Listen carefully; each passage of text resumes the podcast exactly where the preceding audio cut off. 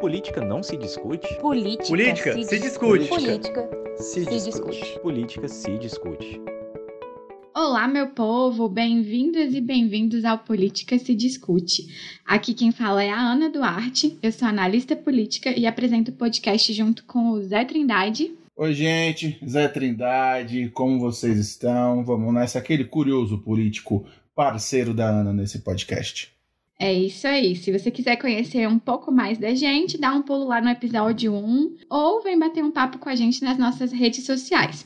Você me encontra pelo Instagram no a.anaduarte e para achar o Zé é só procurar Zé 25 Trindade. Ou, se você preferir, tem o perfil do podcast que é arroba Discuta Política. Se você chegou hoje e não faz ideia do que é esse podcast, eu explico. Eu e o Zé criamos o Política Se Discute para te ajudar a entender que a política está no nosso dia a dia. E por mais que você queira, não tem como fugir dela. Nós sabemos que os conceitos não são muito amigáveis, então aqui a gente vai te ajudar a traduzir um pouco desses conceitos e fazer algumas simplificações para você ver que você tem capacidade de entender o que é política e que isso é possível e é muito importante você dominar esses conceitos, porque é só assim que a gente consegue fiscalizar e ficar em cima da galera que a gente vota. Agora que você já sabe como é o podcast, Zé, conta pra gente qual é o episódio do dia.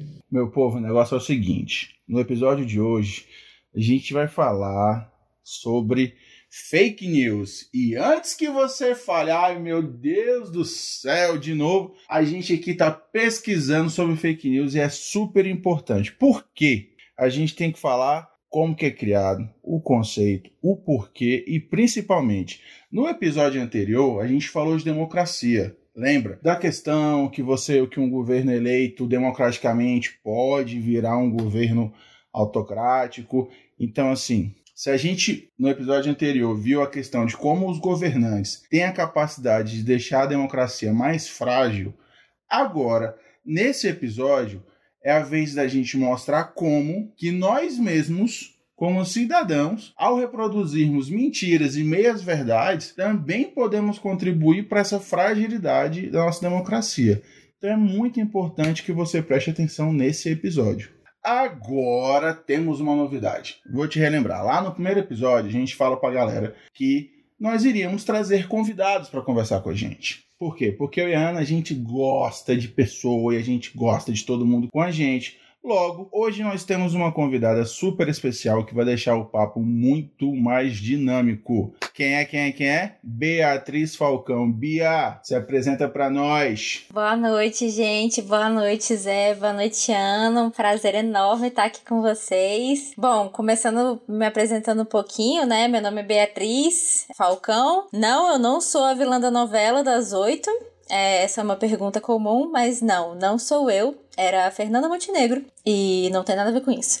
É, eu sou cientista política, sou especialista em relações governamentais, trabalho com lobby e sou coleguinha de trabalho da Ana. Também sou pitaqueira de podcasts nas horas vagas. Eu faço aí uns pitacos no Anticast, então se você curte o Anticast, provavelmente você já deve ter me ouvido por lá. E de vez em quando tô em alguns outros podcasts como esse, maravilhoso, perfeito, sem defeitos hoje. E é isso aí, vamos bater um papo hoje sobre fake news e explicar para você por que, que você está sendo feito de otário. Ah, e vocês achavam que a gente que pegava pesado e que puxava a orelha de vocês. E vocês achavam. A Bia veio para aumentar o nosso rigor, para subir a barra. E, gente, fake news. A gente sabe o seguinte, vamos lá. Quando que começou a surgir? Já tem anos, anos assim, né? 2020, então pelo menos quatro anos aí, que a gente vem escutando fake news, fake news, fake news, fake news. E, felizmente, muitos de nós vêm contribuindo com isso, às vezes sabendo e às vezes sem saber. Muitos veículos de informação começaram uma verdadeira cruzada contra fake news. Por exemplo, eu e a Ana e a Bia, a gente compartilhou um documentário do Globo News sobre fake news. Então, assim, são as próprias grandes emissoras e grandes redes de notícia tentando entender esse fenômeno. Mas também tem grandes corporações, grandes emissoras de notícia que também contribuem para fake news. É um problema tão grave, tão grave, que às vezes a gente perde a noção que o próprio STF, ou seja, nossa Suprema Corte, tem um inquérito para investigar a disseminação de fake news sobre os próprios ministros. Chegou lá. E a gente sabe que nosso legislativo também tem uma CPI da fake news e agora está tentando, a partir de regulamentação, combater a fake news. Ou seja, está em todas as áreas. Então não é para você achar que fake news é coisa da cabeça dos outros ou é frescura alheia. Isso não existe, tá? Mas por que, que a gente começou a falar sobre isso de novo com mais força? Agora, poucas semanas. Felipe Neto, youtuber, um dos maiores do Brasil, um dos maiores do mundo. Você não precisa concordar com o conteúdo dele, não precisa. Mas o fato é, ele fez uma notícia, se você viu ou não viu, vai ficar sabendo agora. Ele fez um vídeo para o New York Times sobre o nosso presidente, Jair Bolsonaro, e chamando o Bolsonaro de pior presidente do mundo com relação à pandemia. E no vídeo também ele pedia para os norte-americanos não reelegerem o Trump. Ok, o que, que aconteceu? Magicamente, né? Mentira, isso é ironia. Totalmente organizado, começou uma disseminação de fake news em cima do cara. Muita fake news no dia seguinte. Então era chamando o cara de pedófilo, falando que ele tinha conteúdo que promovesse a, a, sexualidade ou a sexualização de crianças. É no Facebook, foi no YouTube. Gente entrando com processo. Então você percebe, não é despretensioso como a sua mãe lá, que não entende muito de política, compartilhar uma besteira. Não é isso. É muito pior. E nesse episódio a gente tem a missão de tirar essa dúvida. O que que é fake news? Ana, Bia, tão pronto? É o desafio, hein? Eu tô pronta. Tá pronta, Bia? Eu tô, vambora. Então vamos. Aqui nós temos é, coices de amor, não esqueçam. coice de pantufa. Pra quem está ouvindo a Ana Paula agora e não a conhece, eu tenho esse spoiler para dar. Por favor, editor, não corte. A Ana Paula é fofa, é fofa, fofa, fofa. Ela dá cada coice de unicórnio. Aí no final das contas você toma um coice dela, você, ai que bonitinho, levou um coice, mas você tá com três costelas quebradas. Mas agora, depois que a Bia já fez toda essa introdução sobre a minha pessoa, Bia, conta pra gente o que, que é fake news. Ana, Zé, o fake news, ou a fake news, né? Não sei qual é o gênero correto. Mas é, é o famoso caô, é o famoso papinho. Então, se a gente quiser botar em palavras mais, mais técnicas, a fake news é uma notícia falsa ou fabricada, né? Ou por um veículo de informação ou por pessoas é, normais, né, assim como você, assim como eu, que servem para vários fins, na verdade. E acho que esses fins a gente pode discutir mais para frente, mas é, é preciso que a gente se atente ao seguinte: a fake news ela não é necessariamente uma mentira, pura e simplesmente. Por exemplo, eu falo para vocês, Ana, eu sou ruiva. Isso é claramente uma mentira. Eu não sou ruiva. Isso é uma mentira. Não é uma fake news. Uma fake news é eu usar alguma coisa, algum evento para distorcer aquela informação e aí sim criar uma mentira com base naquilo que eu quero que seja o meu objetivo final. Então é muito comum, por exemplo, que a gente veja é, fake news sendo compartilhadas, especialmente em redes sociais, que elas têm um fundo de verdade, né? Que elas têm uma base por trás delas que é verdade. Mas a informação foi tão distorcida, tão distorcida, que aquilo não faz mais sentido nenhum e se tornou uma verdadeira mentira. Na lógica, né, a gente chama isso de falácia. Não é que você está mentindo, mas é que as conclusões que você está tirando a respeito de alguma base teórica estão equivocadas. E, nesse caso, estão deliberadamente equivocadas, né? Estão sendo distorcidas de propósito. Então é muito importante que a gente tenha essa clareza. A fake news ela não é necessariamente uma notícia totalmente sem base. Uma fake news pode muito bem ser uma notícia verdadeira que foi totalmente distorcida até que ela chegue na conclusão que esse essa pessoa que inventou essa, essa fake news quer que ela chegue. Aqui no Brasil a gente tem um ditado popular que é quem conta um conto aumenta um ponto. Ele é super antigo e eu acho que ele pode ser considerado o início da fake news, porque quando você aumenta um ponto, não necessariamente você tá colocando uma coisa que é verdade. E dentro do, do, da própria ideia de fake news tem uma dificuldade conceitual, porque tem muita gente da área de comunicação e até estudiosos dessa área de fake news que tem a dificuldade de considerar que as fake news são notícias, justamente por ser mentirosa. Então eles preferem dar o nome de mentira, deliberadamente. Só que aí eu acho que o problema é igual a Bia falou, nem sempre é mentira. Tem várias formas de você apresentar esse assunto que você quer abordar. E aí é que tá o pulo do gato. Porque você pode fazer a fake news ser uma coisa mais mentirosa no título, que aí você põe aquela, aquelas, aquelas chamadas absurdas para todo mundo sair clicando. Clickbait, né? Clickbait, exatamente, que é uma comunicação falsa. E às vezes você lê o, o título da, da matéria, aí você fala, puta que pariu! Ai meu Deus, deixa eu ler essa notícia. Aí quando você clica, o texto da matéria não tem nada a ver com o, o título que estava lá. Mas aí você foi e clicou. Aí isso é o que a gente chama de clickbait. Outro tipo de fake news que também é muito conhecido é o da propaganda, que é quando eles criam a, a pessoa que vai criar a fake news faz uma história para promover um ponto de vista. E isso a gente vê muito, o mais, mais comum que a gente tem tido hoje em dia aqui no Brasil é da galera do Bolsonaro, que eles fazem tipo uma super narrativa ali da história, que não necessariamente tudo que está sendo colocado ali é verdade, mas o que eles querem com aquele conjunto de informações é fortalecer o ponto de vista deles. Aí a gente tem também a fake news pode ser considerada sátira ou paródia, se a gente for parar para pensar, são aquelas notícias falsas como entretenimento. E aí o primeiro site que me vem à cabeça é o próprio sensacionalista, que faz isso com uma frequência enorme. O site é só de fake news, só que muitas pessoas não sabem que o site é direcionado para fake news.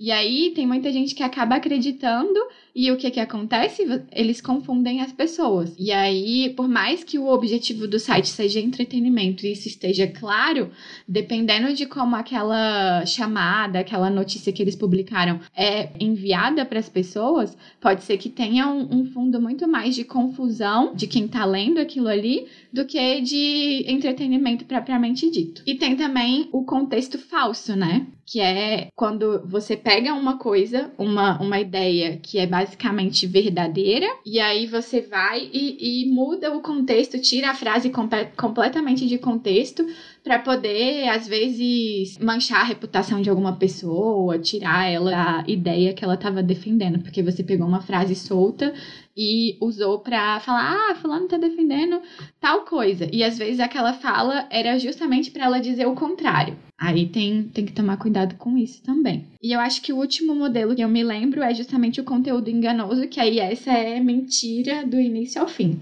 tudo nela foi feito para enganar quem tá lendo a notícia. Ou seja, fake news é um problemão. É, e com esse tanto de conceito e tanto de variação, fica cada vez mais difícil você acompanhar e você discernir, né? Porque, vamos falar a verdade, se fosse uma sociedade ideal, no mundo, todo mundo iria, ia conferir, ia procurar outra fonte, mas não é.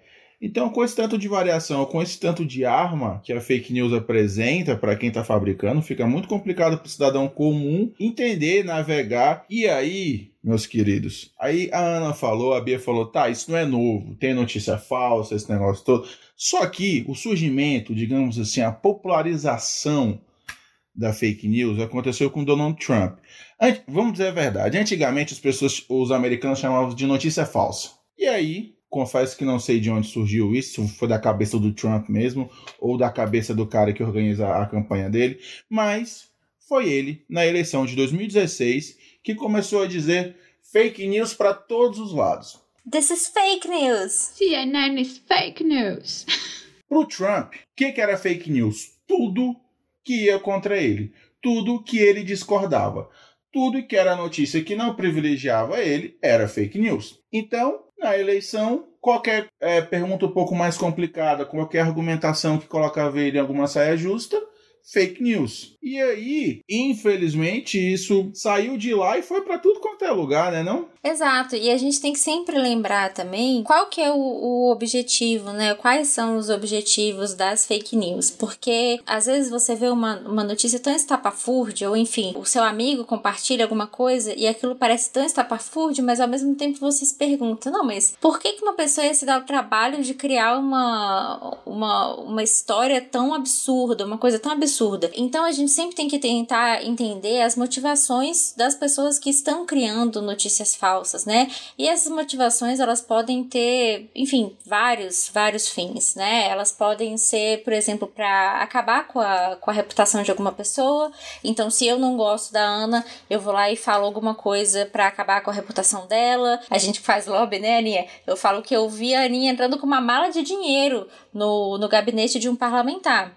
Você não precisa nem falar que foi de dinheiro. Só de você falar, eu vi a Aninha entrando com uma mala uma mala, só uma mala, só uma mala já resolve ali a situação. As pessoas que tiram as conclusões, né? Às vezes a Aninha tava até vendendo Rinodê pro, pro parlamentar e a gente tá aí achando que é mala de dinheiro, tá vendo? Olha aí a fake news. Então tem a fake news que é para justamente acabar com a reputação de uma pessoa. Tem também de alguns anos para cá, especialmente com o avanço, né, da, das redes sociais, ficou muito comum que, assim, por vingança mesmo, um ex-namorado, um amigo com quem a pessoa brigou ou inimigos declarados inventassem notícias sobre outra pessoa, justamente para causar dor de cabeça e não necessariamente causar grandes prejuízos, mas só para dar aquela aquela enchida de saco na pessoa, e a gente já viu que isso já é, pode se transformar num problema sério, pode tomar proporções muito mais graves. É, existem razões é, ideológicas também. Às vezes você quer promover uma ideologia e você não sabe como. Então você pode, por exemplo, fazer uma, um usar um processo de, de distorção de fatos para fazer com que as pessoas cheguem à conclusão que você quer com uma determinada notícia, com um determinado fato. Você pode fazer isso também para de repente é, promover um produto ou serviço, né? Eu, eu lembro de. Não sei se vocês lembram dessa história, gente, do travesseiro da NASA. Vocês lembram disso? Demais! Cara, o travesseiro da NASA para mim é o melhor exemplo de fake news para promoção de negócio, que o Zé publicitário ele pode explicar isso muito melhor do que eu, que é o cara inventou um travesseiro que particularmente eu acho horroroso. Eu, eu confesso pra vocês que eu comprei, eu comprei, eu fui na onda, eu comprei e eu me arrependo até hoje. Caiu na fake news, Bia. Caí na fake news, caí na fake news. E eu paguei caro, gente, era tipo assim, o triplo de um preço de um, de um travesseiro normal e na época eu paguei porque eu achava a melhor coisa do mundo e eu achava lindo nas propagandas a pessoa apertando a mão assim no travesseiro e ficando com a marca da mão. Nossa, eu achava sensacional. Eu falava, que isso, cara, eu preciso de um trem desse. Comprei, comprei, odiei, detestei, horrível. E aí, depois se descobriu, alguns anos depois, que não era que o travesseiro é da NASA, da NASA, essa que a gente conhece dos foguetinhos lá nos Estados Unidos. A NASA é uma sigla qualquer para um cara aleatório que resolveu fazer um travesseiro. E muita gente caiu na fake news do travesseiro da NASA, eu inclusive, e comprou o travesseiro achando que era a oitava maravilha do mundo e assim, é opinião pessoal, eu acho horrível. Mas cada um, cada um. E tem também, por último, né, por fim, uma fake news que você pode inventar por razões políticas. Então, de repente, você quer promover um candidato, você quer fazer com que um candidato qualquer perca votos, você quer fazer com que determinadas pessoas percam a vontade de apoiar um determinado candidato, você inventa alguma história, inventa algum fato sobre isso. É muito comum em época de, de eleição a gente vê fake news, especialmente relacionada aos candidatos, né? E os mais comuns são relacionados a temas que são tabus ou que são muito mal vistos na nossa sociedade, né? Por exemplo, aborto. A melhor maneira de você criar uma fake news é sobre um determinado candidato e fazer com que essa pessoa perca votos, especialmente das pessoas que são mais conservadoras, é você falar que a pessoa, por exemplo, é a favor do aborto. Às vezes ela nem se pronunciou sobre isso. A Marina Silva, se não me engano, na, na eleição de 2018, ela foi vítima de uma fake news. Marina Silva, para quem não se lembra, ela é evangélica e ela é declaradamente contra o aborto e começaram a espalhar nas eleições que ela era a favor do aborto. E aí isso, enfim, viralizou em redes sociais, em Facebook e WhatsApp, e ela veio a público várias vezes esclarecer que isso era uma mentira, mas não adiantou, infelizmente a coisa tomou uma proporção muito grande e ela acabou, a gente não sabe, não tem como quantificar quantos votos ela perdeu por causa disso, mas ela com certeza perdeu alguns apoiadores por causa disso, especialmente da ala mais conservadora, que é a ala evangélica e que é declaradamente contra o aborto. E isso é muito comum em, em qualquer eleição aqui no Brasil ou em qualquer país do mundo, a gente sabe que existe a fake news com objetivos políticos. Então, é sempre bom assim a gente pensar antes da gente compartilhar uma informação, né? Qual que será a motivação da pessoa que está compartilhando isso? E aí a gente entra também é, numa questão muito delicada, que é a relação de confiança. Né, Aninha? Como é que a gente lida com uma pessoa que. um amigo que compartilhou uma fake news, né? Como é que a gente faz isso? Como é que a gente consegue não, não compartilhar e não acreditar nisso vendo de uma pessoa da nossa confiança? Pois é, o negócio da fake news é justamente isso, né? Que você normalmente recebe a informação de um grupo no WhatsApp da família, de amigos ou de alguém que é conhecido do trabalho, que acontece muito também em grupos do trabalho. E você confia naquelas pessoas que estão ali. Muito mais do que num jornalista que é de um grande veículo que você nunca viu a cara, ou que você vê a cara, mas não tem proximidade nenhuma. Então, essa relação de confiança ela é muito prejudicial, porque se você sai compartilhando em todos os grupos que você tá, e eu tenho certeza que são muitos, você ajudou a compartilhar, a disseminar uma informação que não é verdadeira e é muito difícil quebrar isso depois, porque com certeza, se você descobrir que é mentira, você não vai voltar em todos os grupos que você compartilhou e falar que é mentira. Eu não sei se tem alguém que faz isso, mas eu acho que são pouquíssimas pessoas, se tiver, que fazem, porque não é fácil. Agora, um ponto interessante com relação a, a, esses pontos que você levantou, Bia, sobre a, as fake news, é que tem um assunto também que leva as pessoas a criarem essas notícias falsas e às vezes criam sites inteiros baseados em notícias falsas. Esse assunto é dinheiro. Quando você abre um site de notícias e você coloca anúncios nesse site, quanto mais pessoas acessarem, mais dinheiro você ganha. E quando você coloca esses anúncios por aquele AdSense do Google, não é só você que ganha dinheiro, o Google também ganha dinheiro. E ele ganha cerca de 70 a 80% desse dinheiro. Ou seja, se você está ganhando mil reais, o Google está ganhando 7 mil. Então a gente tem que tomar cuidado, principalmente quando você fica divulgando o site, mandando o site para as pessoas, porque você está contribuindo para que essa máquina de fake news ganhe dinheiro. Não é só o, o clicar na matéria, abrir o link que, que é o, o problema. Compartilhar, você também está financiando esses veículos mentirosos. E isso é um problemão. E aí a gente entra numa coisa muito interessante que a gente já admitiu que fake news sempre existiu, notícia falsa sempre existiu.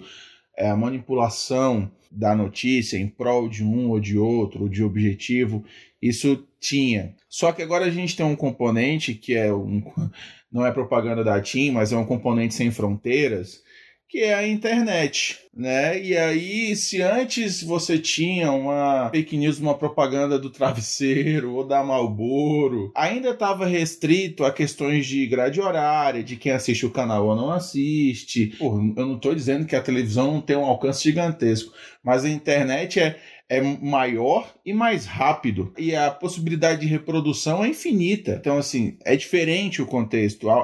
Para quem usa fake news como arma, tornou o negócio uma, um paraíso, né? E aí você junta a internet com a nossa sociedade incapaz, talvez, de absorver uma notícia, de checar ou de entender um site ou outro, as motivações, é, você tem aí uma combinação muito, muito perigosa, né? E aí você tem um fake news, a gente lembra das correntes de Orkut que tinha. Olha, se você não compartilhar essa corrente, você vai ter 10 anos de azar.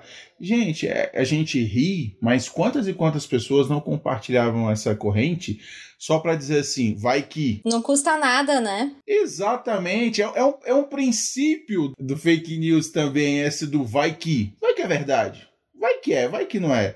Né? E aí você sai do Orkut, entra o WhatsApp, entra Facebook. Meu Deus, é a, a tempestade perfeita, né? É, você tocou num ponto muito importante, Zé, que é a nossa inocência, né? Às vezes a gente compartilha alguma coisa nessa inocência de que não custa nada, vai que, vai que é verdade, vai que acontece, vai que se eu não compartilhar eu vou ter 10 anos de má sorte mesmo, né? E, e assim, ninguém, obviamente, é obrigado a ter uma clareza absoluta sobre nenhum tema e sobre informações de modo geral, mas é sempre bom a gente ter consciência da nossa própria inocência, né? Da nossa própria vulnerabilidade quando a gente está compartilhando determinadas informações. Essa coisa do não custa nada, na verdade custa sim.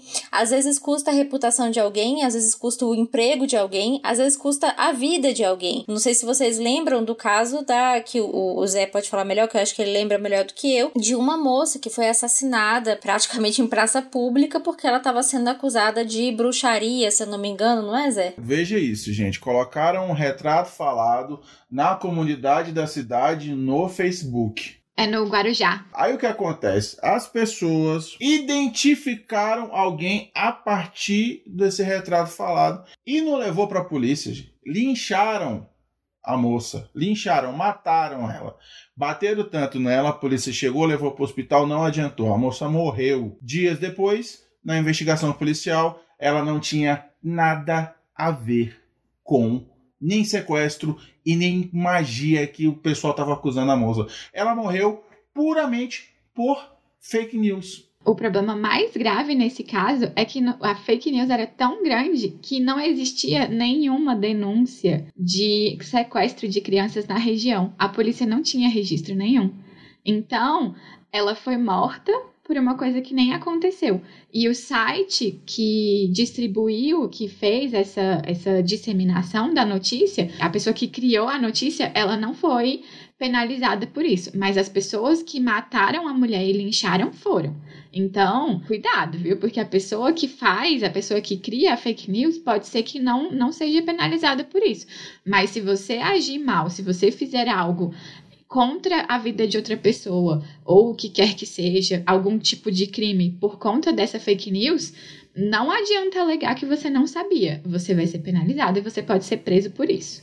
É, é claro que a gente está falando aqui de um caso totalmente extremo e evidentemente a gente não quer aqui causar nenhum tipo de alarde falando para você que você jamais pode compartilhar uma fake news porque senão você vai morrer. Não é isso, é evidente que não é. Mas a gente está querendo atentar para todo mundo que está nos ouvindo que existem consequências. Essa, esse pensamento que a gente tem de, de que nunca vai dar nada, de que nada que a gente compartilha na internet tem consequência, pelo contrário, tem consequências gravíssimas. É, esse comportamento de, de espalhar notícias, sejam verdadeiras ou falsas, eles são praticamente virais, a depender do conteúdo, a depender do apelo do conteúdo, na verdade, né? Eles são praticamente virais. Então, às vezes, você faz alguma coisa, você grava um vídeo do seu gatinho em casa e ele dá um mortal para trás, 10 minutos depois você já alcançou quase um milhão de pessoas. Então, a gente tem que ter essa consciência do tamanho da responsabilidade que, que a gente tem sobre as coisas, sobre as coisas que a gente fala. Eu comecei a ficar muito assustada com o meu Twitter na época da, da eleição. Eu tava fazendo alguns comentários na época da eleição, porque afinal de contas eu sou cientista política, então eu me dou o direito de fazer comentários sobre política eleitoral. E assim, às vezes eu comentava uma coisa super, super nada a ver, às vezes até uma gracinha, fazendo uma piada, e quando eu voltava a abrir o meu Twitter tinha 400, 300 pessoas compartilhando aquilo, dando RT. E assim, e, e aquilo me, me jogou uma, uma luz sobre caramba, olha só, eu não sei quem tá lendo isso. Eu não sei como que as pessoas estão interpretando isso que eu tô falando. Às vezes eu tô falando aqui uma gracinha, achando que todo mundo vai interpretar como uma gracinha, e aí dali um pouco apareciam umas pessoas comentando umas coisas totalmente absurdas, né? Como se eu tivesse dito uma coisa que eu absolutamente não disse. Então essa essa distorção da fala, tanto do outro quanto a nossa, ela é também um aspecto muito importante a ser considerado com o avanço da internet, com a facilidade que a gente tem de conseguir informação e de falar também informação informação, né? Então eu acho que, que esse é um ponto muito importante. A gente precisa ter responsabilidade sobre as coisas que a gente fala.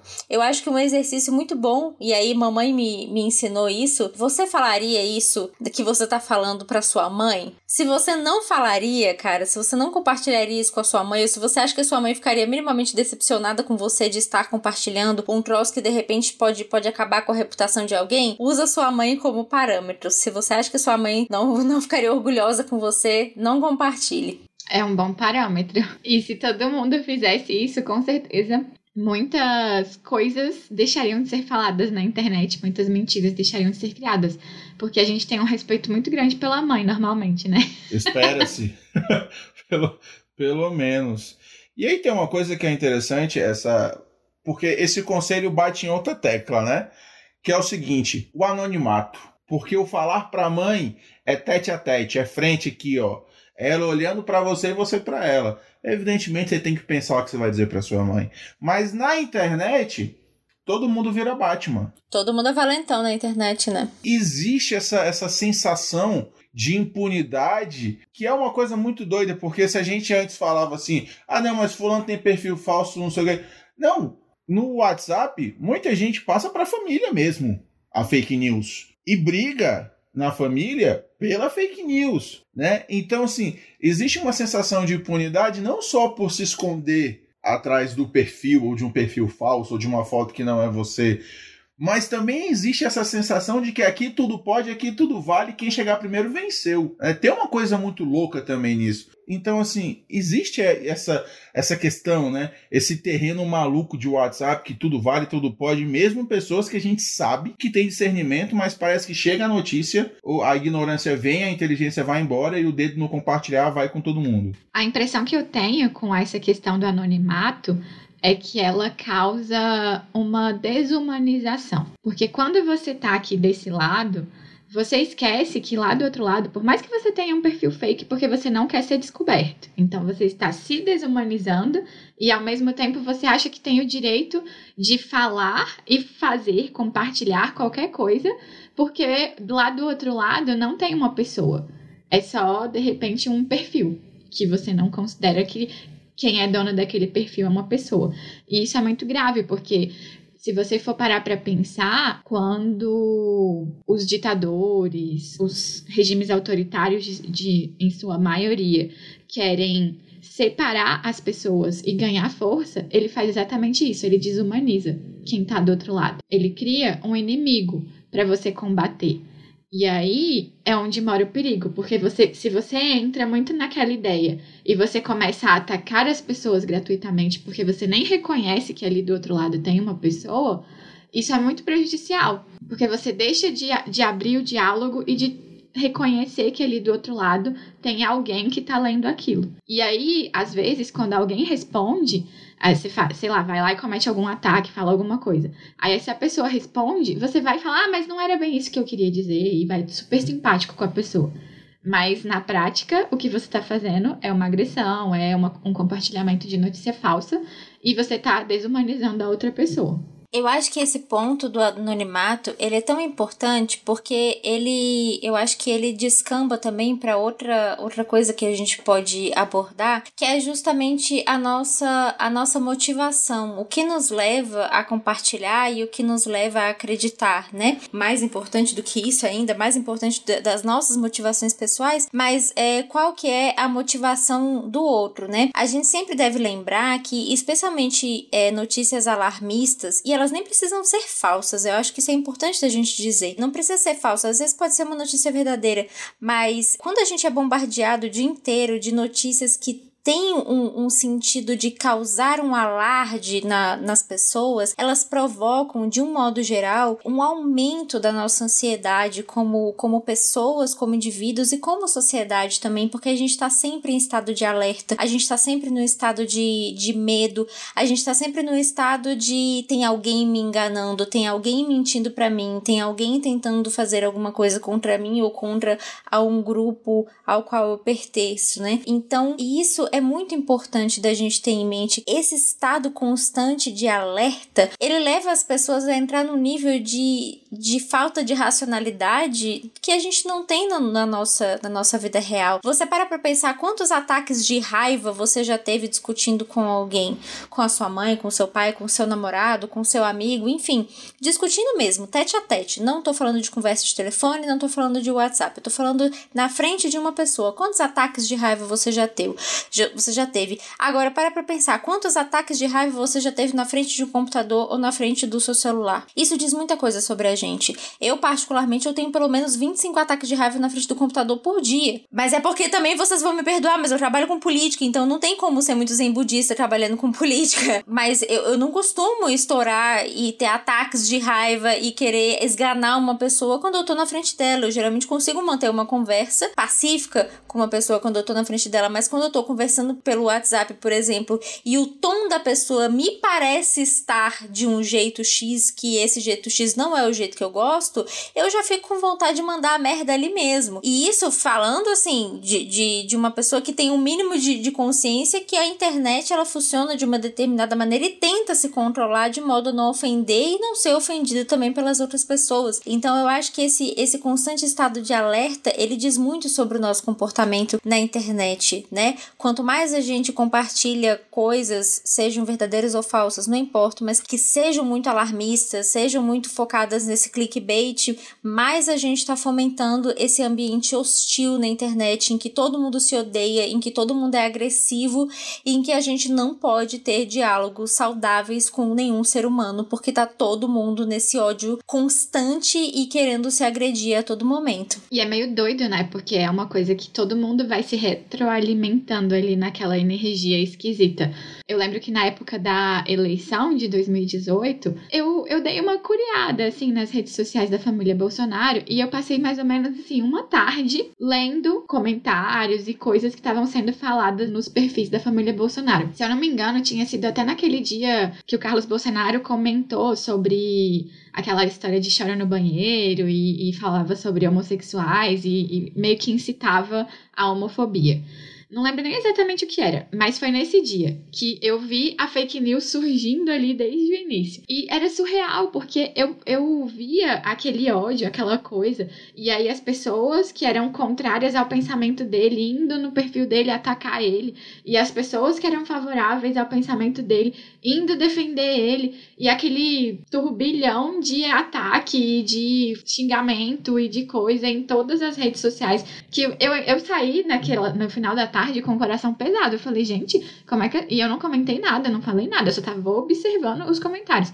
Como é que as pessoas conseguem, como é que elas se deixam entrar nessa nuvem, nessa vibe de ficar vendo uma, uma fake news? Você vê uma coisa que claramente é feita para manipular e você vai, entra na onda e defende, ataca e, e não olha e fala, gente, pra que, que eu vou atacar? Ou, gente, pra que, que eu vou defender? Falta um pouco de pensamento crítico nesse sentido, sabe? O pessoal que tá, que tá nos ouvindo acompanha, acompanha que eu vou viajar um pouquinho. Mas a gente, durante muito tempo, teve uma, uma criação que ela era muito centrada no cala-boca. Muito centrada no cala-boca, muito. Junto dessa criação do cala-boca, os nossos pais, por conta da criação deles também, Quantas e quantas vezes a gente ouviu que a mídia era isso, a mídia era aquilo, jornalmente, o jornal. Quantas e quantas vezes isso foi alardeado pra gente, de pouco em pouco, ao longo dos anos. Aí o que aconteceu? Uma criação autoritária, com várias, vários ditados que são negativos do que positivos. Ah, uma andorinha só não faz verão, que é o que, é o quê? Você sozinho não faz nada. A política sempre foi assim, corrupta, ninguém vai mudar nada.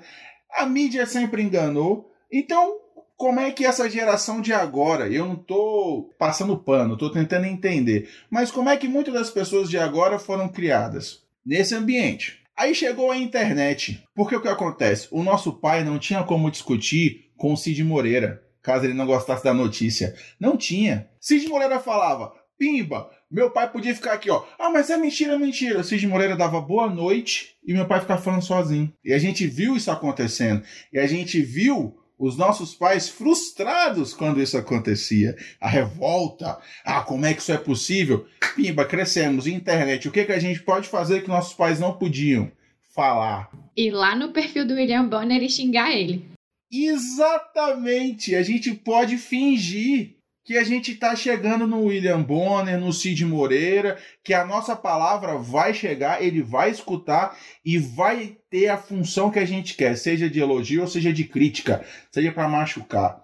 Então, eu acho que essa falha da nossa criação torna mais fácil ainda essa fake news ser tão poderosa, porque a gente entra no balaio de gato não pela fake news apenas, mas pela liberdade de poder dizer, poder se expressar e dizer o que acha e não sei o que. E aí, aquilo que era para ser feito com responsabilidade é feito na revolta, porque agora eu posso. E é isso. E, e aí você junta esses aspectos do, do medo, do porquê? Cara, tem alguém me enganando. Eu preciso ficar alerta. Ou é internet, ou é o William Bonner, ou é Record, ou é a Globo, ou é SBT. Alguém está me enganando. Eu preciso escolher um inimigo, eu preciso identificar esse inimigo. E aí, meu amigo, quando todo mundo é inimigo seu, chegou, concordei com a notícia, é, é sobre meu inimigo, é verdade. Só pode ser verdade. Só pode ser verdade se falar mal do inimigo. Se falar bem, com certeza é mentira. Perfeito, exatamente. Teve um, um, um experimento social que foi feito, Zé, em 2014, e eu peço mil desculpas, mas eu não vou lembrar quem é que fez esse experimento social, mas eu acho que se a gente der um Google a gente consegue encontrar. Que foi o seguinte, nas eleições de 2014, aqui no Brasil, um grupo de pesquisadores, acho que se eu não me engano era de uma universidade, eles faziam assim: eles pegavam propostas dos planos de governo da Dilma, se eu não me engano, e do Aécio Neves, e trocavam os nomes e apresentavam para os eleitores. Então, eles pegavam propostas do Aécio, colocavam o nome da Dilma e colocavam os eleitores do Aécio para dizer se eles concordavam ou não com aquilo. Ao ver o nome da Dilma, eles falavam que não aprovavam, que aquilo era um absurdo. E a mesma coisa valia para o outro lado também. Eleitores da Dilma, vendo propostas da própria Dilma, porém com o nome do Aécio, falavam que era um absurdo e que não concordavam com aquilo. Então, eu acho esse experimento social muito interessante porque mostra pra gente que a gente tem uma tendência muito na linha disso que você estava falando, Zé, a acreditar naquilo que a gente quer, naquilo que nos convém. Então a gente já tem uma predisposição a acreditar em determinados tipos de notícia, em determinados tipos de, de apresentadores ou de jornalistas ou de pessoas. A gente tem uma predisposição natural a acreditar e duvidar sobre, sobre determinadas coisas que, e aí isso tem a ver com a nossa criação, com a nossa realidade, com a nossa vivência no mundo e tudo mais. E não necessariamente isso é, isso é uma questão de culpa ou isso é, é uma coisa a ser corrigida. Mas é muito importante que a gente tenha consciência de quais são essas nossas predisposições para que a gente saiba questionar também. Então a gente tem que saber onde é que, tá, onde é que estão esses nossos pontos cegos para a gente justamente eliminá-los na medida do possível. Não que você nunca vai cair numa fake news, não que você nunca vai compartilhar uma fake news, não é isso. Mas você identificando com clareza onde que estão os meus pontos cegos, qual que é a minha predisposição a acreditar em que você consegue eliminar aí, eu acredito, com 50% do, do, do, do problema. Normalmente, você cai em fake news sobre coisas que você acredita. Então, se você leu ali o negócio, leu a matéria, leu a imagem, né? Porque tem esse problema também. Por WhatsApp, não é compartilhado o link da matéria, não é compartilhado texto integral do jornalista. Ele é compartilhado uma imagem com alguns dizeres, com alguma coisa escrita, e você acredita naquela imagem. Com um monte de emoji, com um monte de. uma foto, igual teve aquela época que eles estavam fazendo capa de revista falsa, e aí colocava, tipo. Era exatamente igual a capa da Veja. Mas o que tava lá escrito na capa era mentira. Você ia olhar a capa da Veja, não existia aquela capa. Você tem que tomar cuidado com o que você recebe, principalmente se for nesse formato de imagem, que não tem como você clicar no link e ir lá ver se aquela notícia tá dita daquele jeito mesmo, se aquela informação tá colocada daquela forma. Porque se você acredita, a chance de você compartilhar e de você concordar com o que está escrito ali cair na fake news é muito maior. E aí, meus queridos e minhas queridas. A gente até agora conversou sobre aspectos psicológicos, sobre o conceito, como que começou esse negócio todo. E a gente está lidando, assim, tentando entender e tentando explicar o cidadão comum. Nós aqui, certo? Por que, que a gente compartilha? Por que, que a gente acredita? Nossa mãe, nosso tio, nosso irmão, nosso melhor amigo. Por que, que nós entramos nesse balaio de gato? Só que agora a gente vai conversar sobre o que, que essa história toda impactou na nossa eleição. Porque a gente vai entrar no aspecto um pouquinho diferente, que é o que? O proposital. Porque se aqui a gente está tentando entender o porquê que nós, cidadãos comuns, às vezes caímos numa fake news, na eleição teve um outro aspecto mais forte, digamos assim, mais visível, que é o proposital. É alguém fazendo a fake news, uma organização para disparar essa fake news com o, o nítido objetivo de depreciar alguém, prejudicar alguém, seja uma, no caso da política, né? A eleição de alguém, os votos em alguém, e a gente tem que também estar ciente nisso. A gente não pode achar que a fake news ela é criada por um erro de um adolescente lá na PQPlândia. Não. Existe uma produção de fake news com um objetivo claro. Então, além da gente estar conversando com relação a vocês, para talvez todo mundo aqui sair mais iluminado com relação a isso, a gente tem que entender que nas eleições, isso aí foi, um, foi uma festa e foi bem decisivo.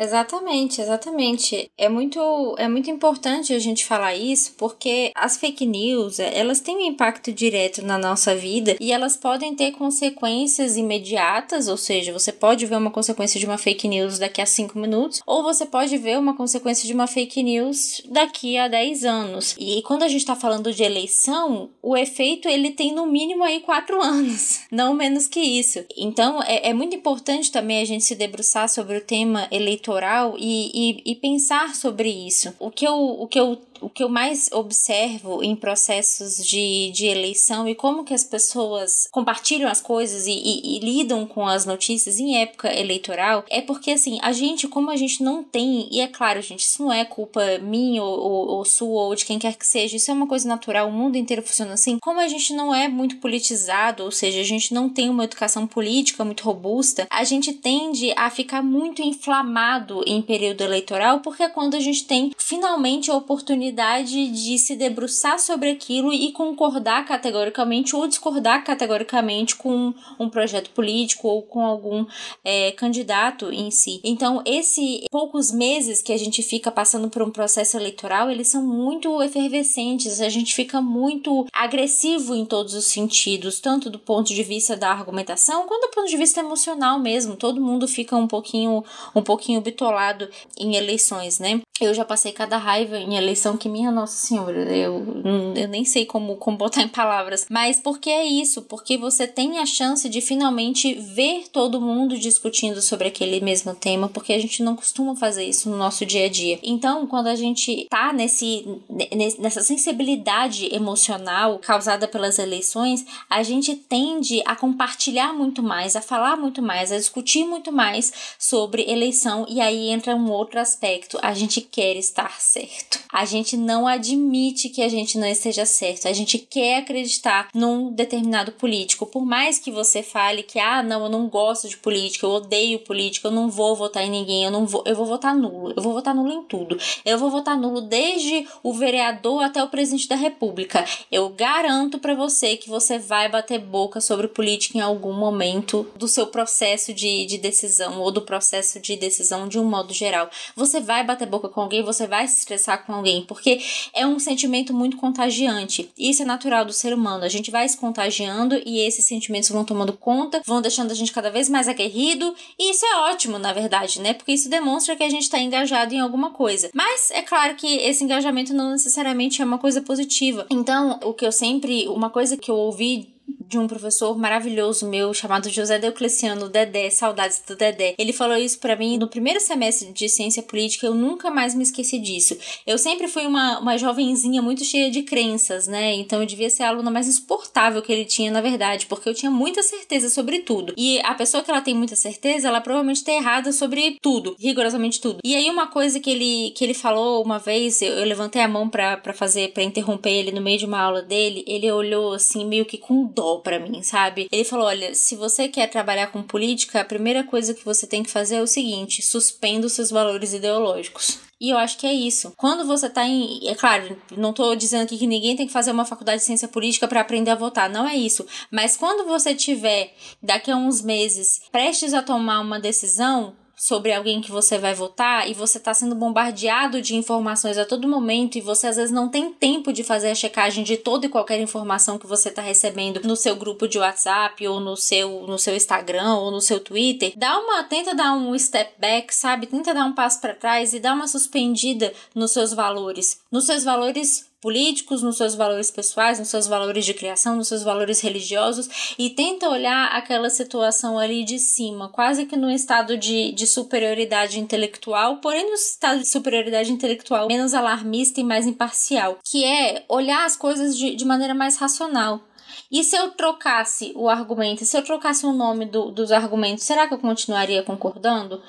E se o, o, candidato A apresentasse uma proposta idêntica ao candidato B, mas eu gosto do candidato B, eu não gosto do candidato A, será que eu concordaria com ele? Tenta fazer esse exercício, tenta pensar dessa maneira que você provavelmente vai falar: não, nossa, o fulano, o fulano B pode falar o que ele quiser, o que ele quiser. Se ele falar que ele vai me dar barras de ouro, eu não voto nele, eu não gosto dele, eu odeio esse cara, eu odeio cidadão e tudo mais. Então, tenta parar para refletir sobre as suas emoções em relação àquilo que está acontecendo, sobre aquele candidato que você não votaria de jeito nenhum e sobre aquele candidato que você votaria com certeza absoluta e também com seu voto nulo, né? Às vezes você tá aí, não, então eu não vou votar em ninguém. Eu não vou votar em ninguém porque nada presta, porque eu não quero cair em fake news, eu não quero cair em nada. Isso também é uma paixão. Você querer se isentar da responsabilidade também é uma paixão, também gera um, também é um comportamento político. Então reflita sobre isso também.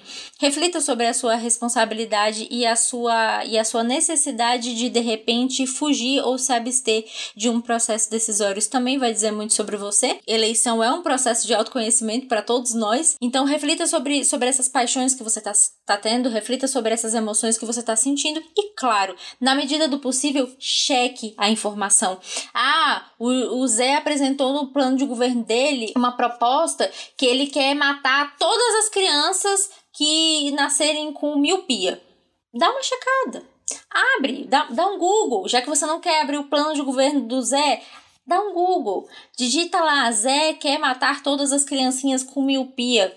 Vê o que, que, tem sobre isso. Outra coisa muito importante também que, que o Google pode nos ajudar, que aí eu acho que é muito relevante também, especialmente nas eleições, é corrupção.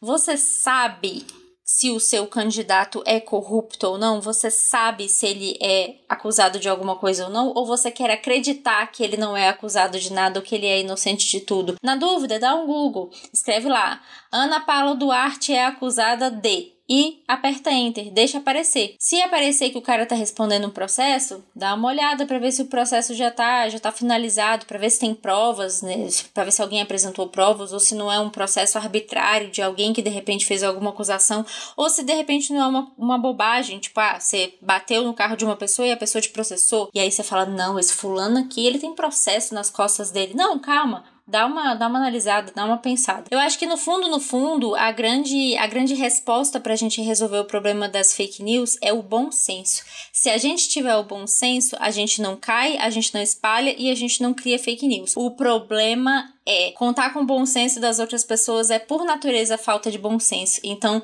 tenha em mente de que a qualquer momento você pode cair ou criar uma fake news e então esteja atento a isso. Não, isso que você falou, Bia, é muito sério, porque inventar notícia falsa, inventar mentira, inventar lorota, a boa e velha lorota que a gente conhece desde o tempo da vovó, é muito comum em eleição, porque na eleição você mexe com a emoção da pessoa, você mexe com as paixões das pessoas, você mexe com o que, que aquela pessoa acredita, as crenças. É muito emocional, é muito passional. Então, tá todo mundo à flor da pele, igual a Bia falou, e a chance de você acreditar é muito grande.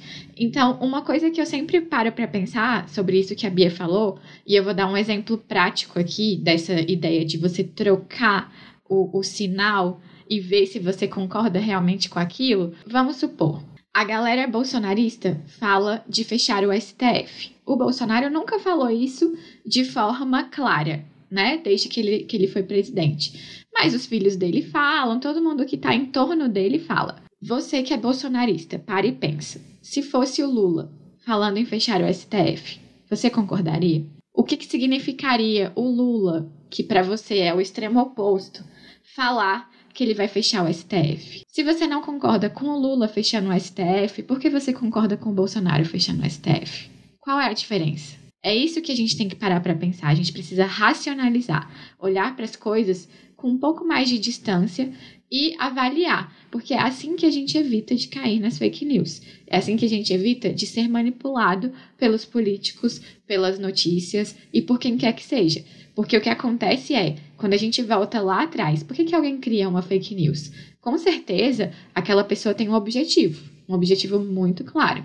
Ou ela quer ganhar dinheiro, ou ela tem aquelas várias outras razões que a Bia citou, mas com certeza ela tem um objetivo. E no final das contas, é você que é o trouxa, que é o otário que a Bia falou lá do início, que tá disseminando e ajudando aquela pessoa a cumprir o objetivo dela, seja o dinheiro, seja acabar com a reputação de uma pessoa. E isso é muito sério, porque o que a gente precisa entender é que as fake news, elas trazem consequências. E essas consequências elas podem ser várias. Pode ser dano à reputação. E aí a gente está falando de dano à reputação não só de pessoas, mas como de empresas também, porque tem vários casos de coisas mentirosas que são espalhadas sobre empresas.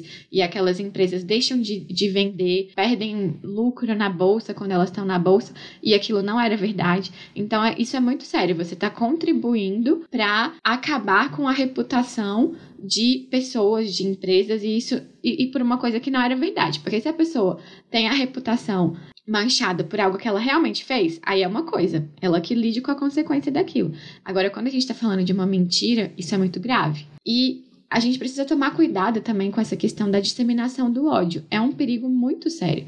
Porque quando você ajuda a desumanizar o outro, você está contribuindo para que as pessoas desenvolvam ódio, aumentem o índice de violência. E aí a gente pode voltar para o caso do Felipe Neto, que o Zé citou no início do programa, que é muito grave, porque as pessoas começaram a falar que ele era pedófilo por conta daquele vídeo que, que saiu no New York Times. E aí, no dia seguinte, começou a aparecer, acho que até meio-dia tinha saído mais de 200 vídeos, quase 300 vídeos, falando que ele era pedófilo e coisas desse tipo. E aí o que, que aconteceu? Dois doidos foram lá para frente do condomínio que ele morava pra, com um carro de som para ficar ameaçando a vida do Felipe Neto, falando que ele tinha que ir lá fora porque eles iam pegar ele no braço, que se fosse com ele, é, ele não ia cantar de galo e coisas desse tipo. Isso é muito grave. Você está tentando contra a vida de uma pessoa por conta de uma mentira, porque não existe nenhuma comprovação de que ele é pedófilo. Muito pelo contrário, ele tem várias campanhas para desincentivar a pedofilia. Então, é muito, é muito grave esse tipo de compartilhamento. Voltando a falar da questão de eleições, em 2014, a gente teve a Marina Silva, que estava como. estava em terceiro, acho que era em terceiro ou em segundo lugar na, na eleição. Estava ali em condições quase de ir para o segundo turno. E aí, por conta de uma onda de ataques que foi até coordenada pelo próprio PT, para vocês verem que não é só um partido que faz isso. Os índices dela na, na eleição foram caindo. A mesma coisa aconteceu também com a Manuela Dávila, no índice bem menor, porque de fato ela estava como vice do Haddad, né? Então ela não era a candidata como a Marina Silva, mas isso ajudou a manchar a reputação dela, principalmente com essas questões de aborto e a, dela ser favorável ao aborto, e, e também falava muito sobre pedofilia e que ela aquelas coisas que comunista come criancinha, essas coisas. E aí você já pode imaginar. E aí a gente vê outra coisa também, que a gente pode fazer até um recorte de gênero, por exemplo. Como as mulheres que são candidatas sofrem muito mais com esse tipo de ataque à vida pessoal durante as eleições. Porque é muito fácil, se ela se diz feminista, é só você dizer que ela é a favor do aborto. E aí você faz uma campanha inteira em cima dessa questão. Se ela não é a favor do aborto, como a Bia já deu o exemplo, você fala que é, porque as pessoas vão acreditar de qualquer forma. Se ela for mãe, então pior ainda, né? Exatamente. E, e aí você vê que a, a, reputação de uma mulher numa eleição ela é muito fácil de ser quebrada por argumentos muito simples e que as pessoas nem vão atrás para conferir e ver se é aquilo mesmo. Já no caso do racismo, um adendo rápido, é só o candidato abraçar um preto. Olha só, eu abracei um preto, não sou racista mais não. E as pessoas acham lindo, né? Se vocês repararem, o álibi do Bolsonaro para não ser racista era o Hélio Negão. Ou então você pega.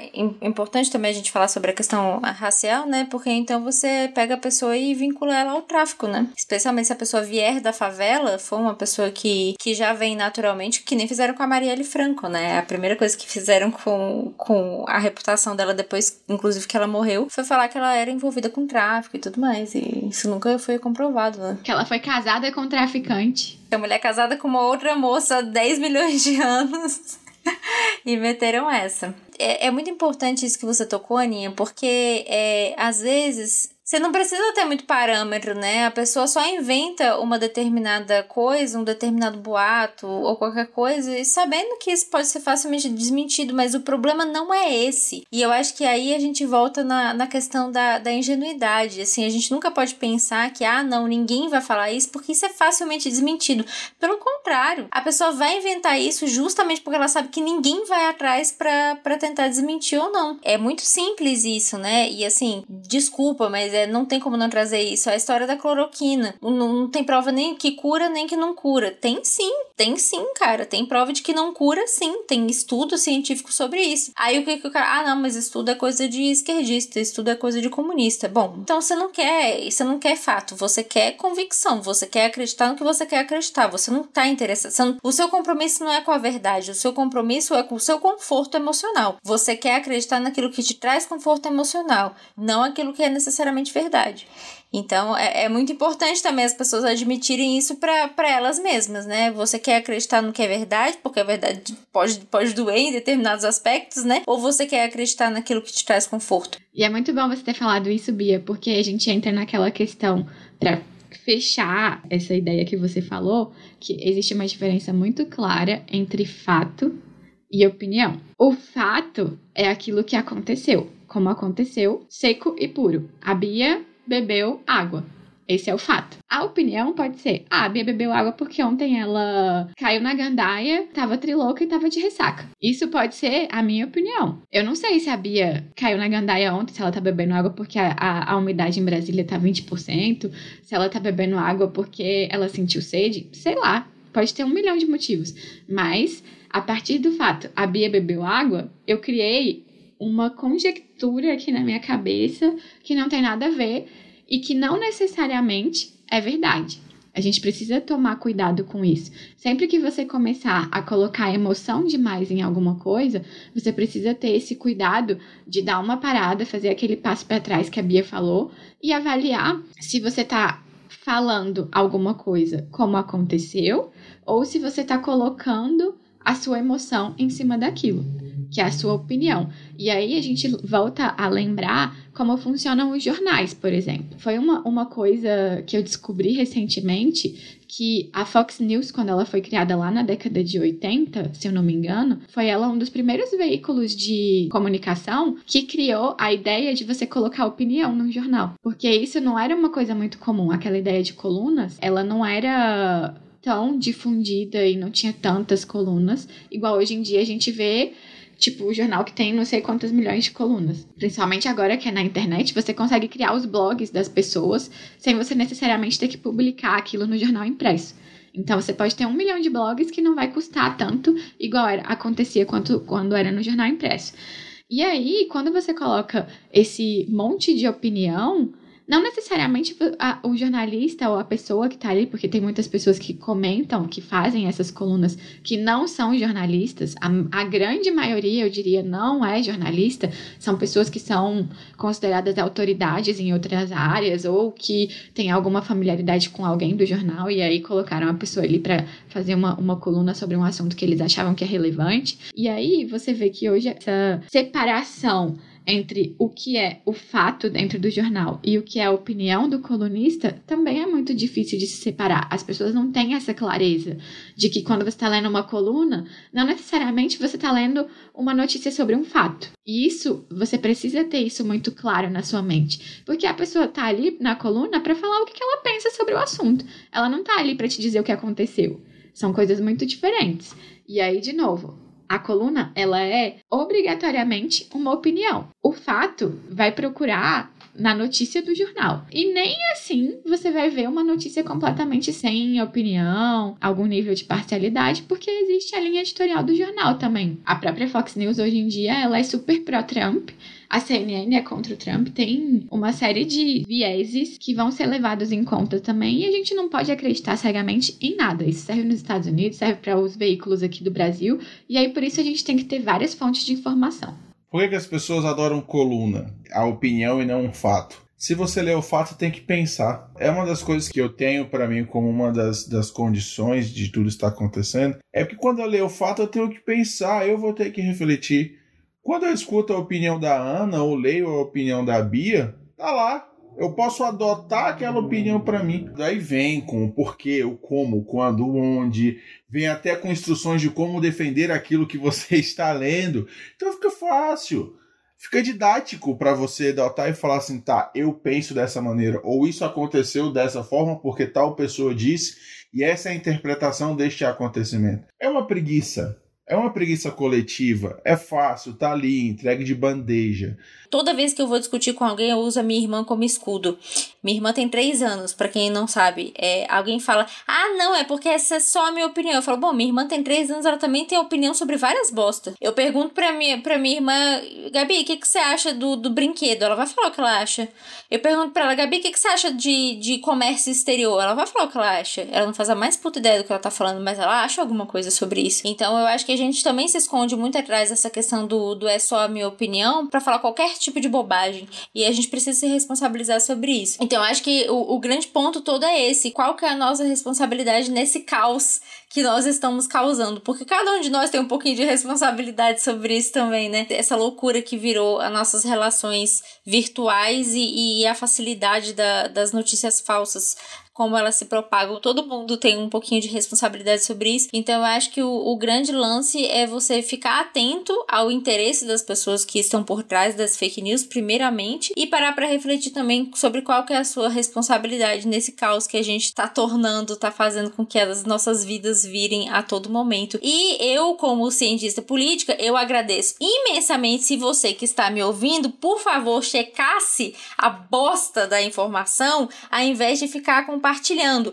E não, eu vou aproveitar, vou, vou ter que fazer esse palanque aqui, tá? Vocês vão me desculpar. Ana Zé, com licença. Não, anjo. 51% mais um de votos nulos não anula a eleição, meu anjo, meu príncipe, minha vida, minha flor do cerrado. Não anula. Se tiver 99% de voto nulo, não vai anular a eleição, tá? Para de compartilhar essa merda. A ajuda a amiguinha cientista política.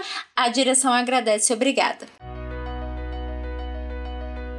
Então, meus queridos, depois desse coice com pantufa da Bia, leve, amigável, quase um abraço, a gente vem para o nosso bloco de conclusão, onde, rapidinho, rapidinho, a Ana vai falar sobre o conceito de fake news e vai dar uma dica de como você pode evitar fake news. Ana, ajuda a gente aí, vai. Vamos lá. Fake news, como a gente falou ao longo de todo o episódio, é uma notícia falsa.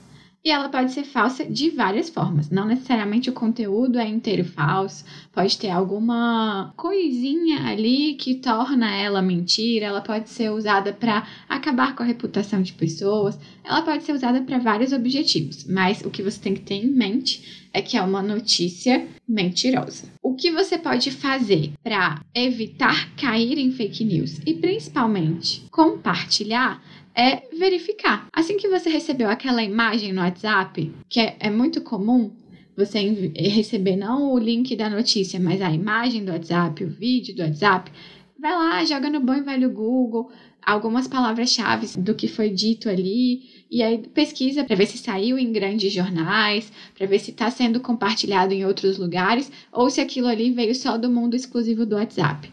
Se você não vê a notícia em nenhum lugar, provavelmente ela é uma mentira. Então você precisa avaliar a fonte. Se uma mensagem que você recebeu não tem nome, não tem link, não tem como você saber de onde veio aquilo ali, provavelmente é mentira. Hoje em dia também já está muito comum as pessoas compartilharem fake news, sabendo que as pessoas estão mais desconfiadas com relação a essa ausência de fonte. Então tem sido muito comum também colocarem uma, um nome qualquer, uma assinatura qualquer lá no final da mensagem, mas quando você vai procurar o nome da pessoa, aquela pessoa não existe, aquela pessoa não é quem eles estão querendo dizer que é, e aí você também precisa tomar cuidado. Não basta acreditar na assinatura, você precisa verificar se aquela pessoa, a, aquela informação ela é exatamente o que está sendo colocado ali por quem compartilhou a mensagem. Outra coisa que você tem que prestar atenção é ao conteúdo.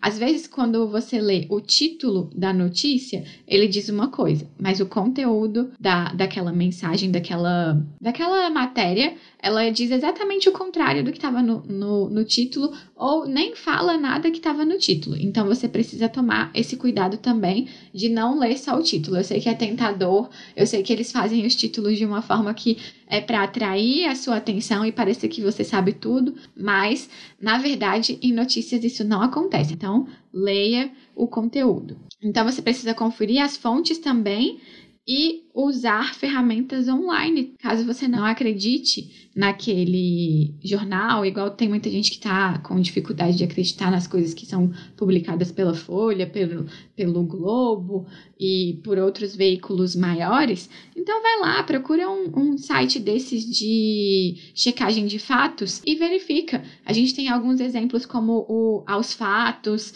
a gente tem a própria agência Lupa também, uma das primeiras agências de checagem de fatos do Brasil. Então, tem muitas formas de você ir atrás disso e verificar se a notícia é verdadeira. Não caia em fake news. E não é porque você concorda que ela é verdadeira e não é porque você discorda que ela é falsa. E agora, quem vai dar os começos é a nossa grandíssima convidada. Vamos dar três indicações. Cada um vai dar uma indicação para você adentrar mais um pouco nesse assunto de fake news, ficar um pouco mais ciente, abrir um pouco mais os olhos, o coração. Né não, Bia? Me dá a sua indicação aí. Eu vou dar uma dica de um exercício que eu aprendi na faculdade de uma matéria chamada Análise Política, que é o seguinte: se você quer identificar o viés, ou seja, uma motivação de uma determinada notícia, abre um, Word, um Excel, o que quer que você queira, pega cinco notícias sobre o mesmo tema. Por exemplo, as bananas são amarelas. Vamos supor que o fato é esse. Aí você vai procurar a notícia que as bananas são amarelas. Abre cinco sites diferentes, de preferência que esses sites sejam bem variados. Um site grande, de um veículo grande, um blog do seu Joaquinzinho da padaria, de repente um influenciador que tem um, um, site também, enfim, pega uma variedade de sites, não, não precisa ser só 5, você pode pegar 10, pode pegar 20, vai da sua disposição para fazer isso. Compara os títulos das mensagens, da, da, das notícias, compara as manchetes das notícias. E aí você vai conseguindo, claro, não tô falando pra você fazer esse exercício todo dia, porque é particularmente um saco, mas você fazendo isso de vez em quando sobre fatos muito concretos, você vai aprendendo a distinguir onde é que estão os vieses, onde onde é que estão os interesses, por que, que um determinado jornal apoia determinada pessoa ou por que, que não apoia. E, enfim. E a outra, a outra dica que eu tenho para dar também é duvide, para de ser velha na internet, começa a duvidar das coisas, para de acreditar que a vacina da China vai implementar um chip no seu pé. Um, um nanochip é caro pra caceta. Ninguém vai gastar esse dinheiro com você. Você não é especial tá? Então a outra dica que eu tenho para você é essa: antes de acreditar numa, numa mentira ou numa notícia qualquer, considere o fato de que você não é especial. E é isso. Ai, muito bom, adorei também, Bia. Tinha que terminar com coice de unicórnio. Vou aproveitar para já dar a minha indicação também. A minha indicação é um episódio do programa Que Mundo é Esse, da Globo News, que eles falaram sobre fake news. Até o Zé já citou o programa ao longo, ao longo do programa, mas ele é muito bacana porque eles trazem uma, uma análise das fake news, dos impactos que elas têm nos Estados Unidos para a eleição do Trump, na Inglaterra para o plebiscito do Brexit e eles vão também para a Rússia para dar uma verificada em como funciona a TV estatal que tem lá e como é que é a checagem de fatos que eles fazem. E eles terminam o programa na Macedônia. Aí você me pergunta, por que a Macedônia? E é muito bacana você entender o que, que uma cidadezinha do interior da Macedônia tem a ver com a eleição do Trump nos Estados Unidos, porque essa cidade chamada Veles, ela foi o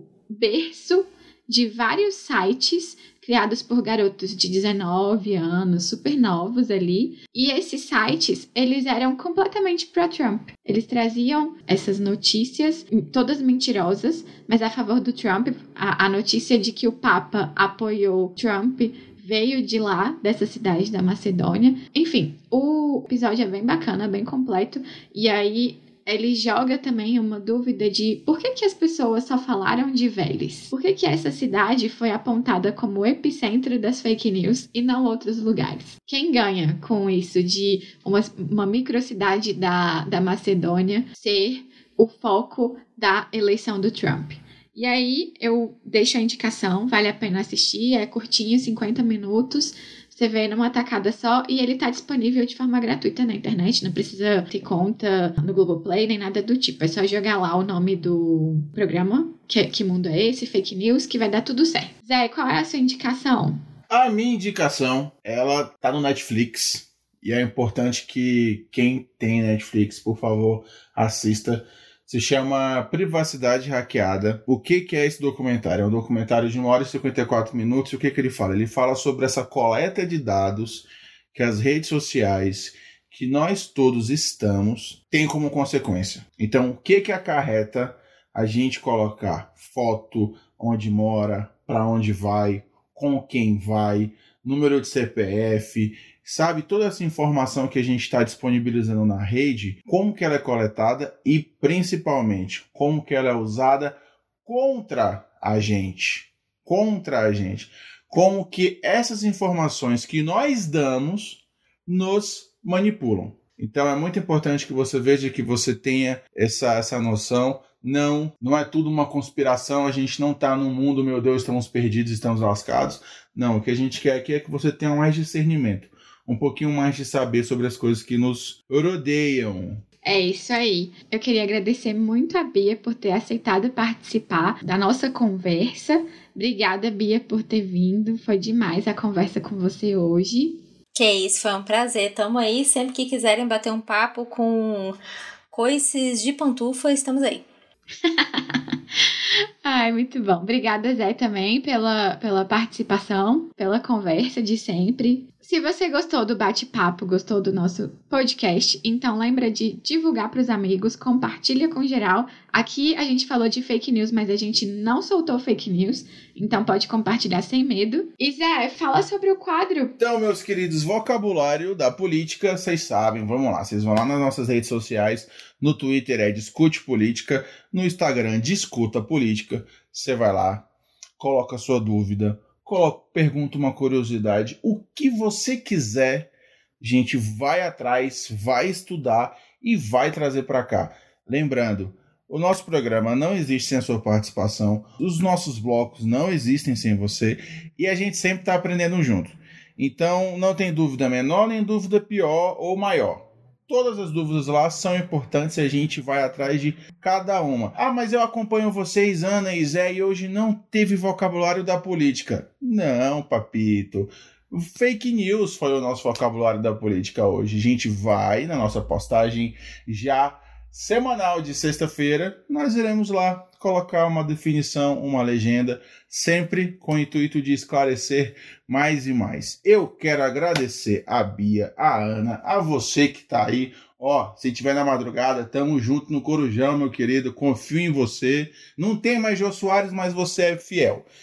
E é isso. Um beijo, um queijo. Obrigado, Bia. Obrigado, Ana. Que isso, tamo aí. Um beijo, até a próxima semana política não se discute? Política, política se, se discute. Política se, se discute. discute. Política se discute.